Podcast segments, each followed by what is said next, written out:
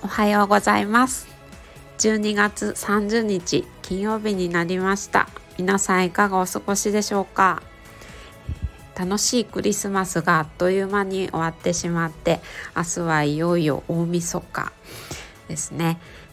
私は昔から正月の静かな感じがあまり得意ではないんですが、え結婚してから義理の妹さんからつきたてのお餅を毎年いただいておりまして、えそれを大晦日の日に取りに行くことが唯一の楽しみです。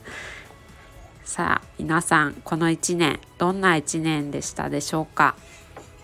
私は2022年の2月からこのスタンド FM を始めまして、えー、話し下手を克服したくて始めたことがきっかけだったんですが、えー、うまくなったかどうかは別にして皆さんにこうしてお話しすることに対しては恐怖心がなくなったように思います。